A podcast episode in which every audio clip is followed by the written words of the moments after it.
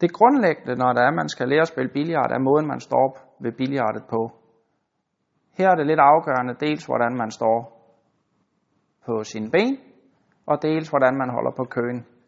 Men det handler primært om, at man skal være i balance, så man får fundamentet, når man står ved billiardet.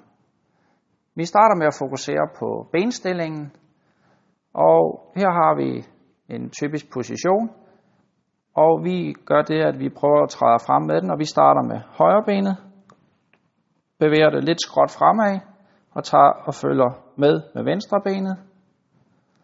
Og det man kan se nu, det er i forhold til positionen her, så står vi i en vinkel på cirka 45 grader, lidt skråt for. Så skal vi ned til, til ballen her, og så når man går ned, så prøver man at mærke efter, hvor langt ned man skal, hvor meget skal vi bøje i knæene her. Når man synes, det er nogenlunde korrekt, føles rigtigt, så gør man lige det, at man tager lige og tager hælene lidt ud af. Lidt ligesom vi kender det fra en bokser, at man tager lige og bevæger hælene her. Det giver lige, at man på en måde kommer lidt bedre i balance og står fast her.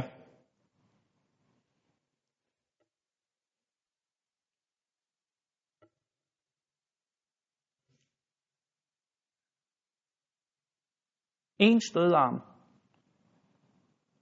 skal være i en vinkel af cirka 90 grader. Det vil sige, den vinkel, man ser her, 90 grader. Ens baghånd skal være over højre fod. Det vil sige, man kan egentlig tegne en linje hernede fra foden og herop til, hvor jeg har min baghånd. Selve baghånden skal vi have i en parallel. Ja, det er noget sludder. Selve baghånden skal i princippet være ligesom når der er, man holder på en skoletaske. Det vil sige, at knorene skal være parallelt med køen. Det man skal være opmærksom på, det er, at man ikke får vredet hånden for meget den vej eller den vej, men at op og holde sig afslappet her parallelt med køen. Vi har kigget lidt på, hvordan at vi skal stå ved billiardet. Dels øh, kropsstillingen, benstillingen. Nu kigger vi også lidt på, hvordan baghånden skal være. Vi så jo, at den skulle være en vinkel af 90 grader. En tommelfingerregel er rent faktisk, at man kan tage fra bunden af kolben, af køen, og sige en 30-40 cm frem. Der skal man placere sin baghånd. Og det vil være i det her tilfælde her. Det kan være lidt forskelligt fra, hvor høj man er, hvor lange arme man har. Men en 30-40 cm fra bunden af køen og frem kan man placere sin baghånd.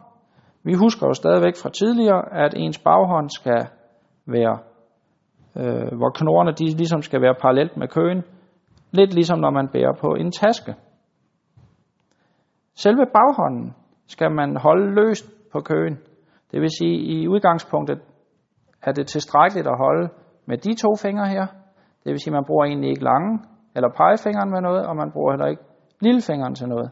Og tommeltotten bruger man lidt til at støtte op om køen med. Så vi går 30-40 cm frem på køen, placerer baghånden, og så er det rent faktisk bare de to fingre her, jeg holder med, og så placerer jeg min tommelfinger der, og så har jeg egentlig grebet. Og her er det vigtigt, at man holder løst.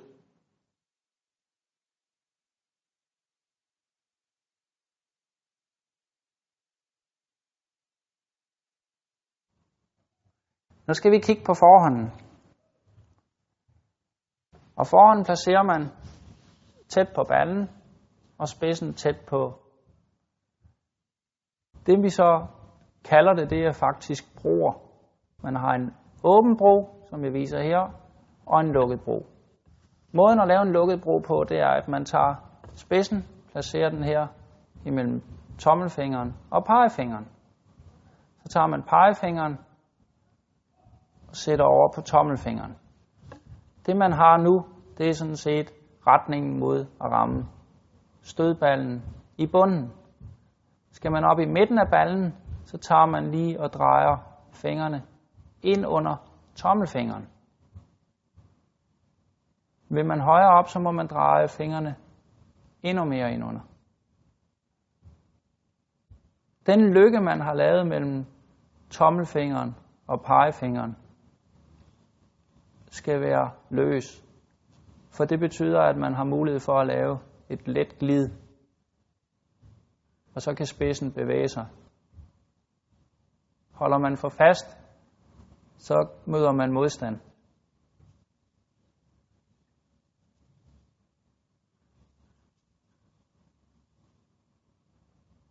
Så i toppen af stødbanden, så skal man hæve fingrene meget, lægge meget ind under tommelfingeren. Skal man længere ned i ballen, i centrum af ballen, så lader man fingrene glide lidt ud af. Og skal man i bunden, så fjerner man hele fingrene. Så centrum trækker man fingrene lidt ind under tommelfingeren, og i toppen, så må man hæve fingrene yderligere.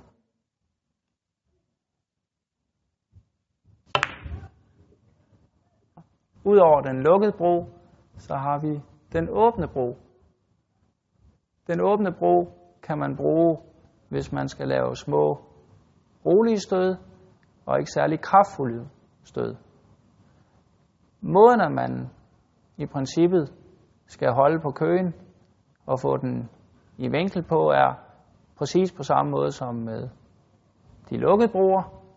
Man tager og placerer køen imellem tommelfingeren og langfingeren, pegefingeren, og så tager man lige pegefingeren og skubber ind under køen, ind under spidsen og ens tommelfinger.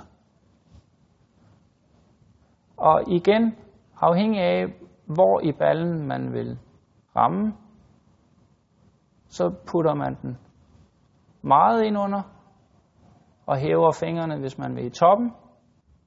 Hæver dem knap så meget, hvis man skal i centrum af stødballen, og tager den langt ud, hvis man skal i bunden.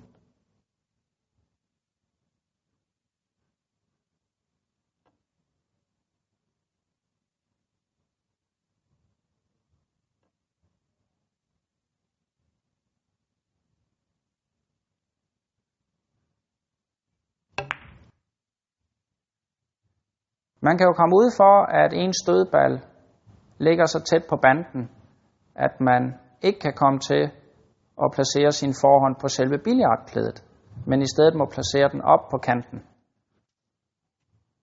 Og det gør man simpelthen ved, at man tager sin hånd, forhånden, lægger køen op til tommelfingeren, og så tager man lige pegefingeren henover.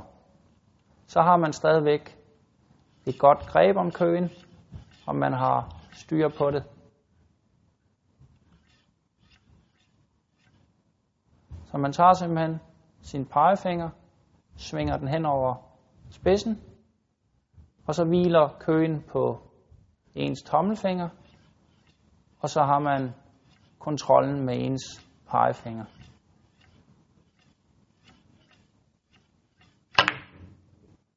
Nu har vi lige demonstreret, hvordan man skulle placere sin forhånd på banden, når man ikke kunne komme til at placere den ned på klædet, og man skulle støde i toppen.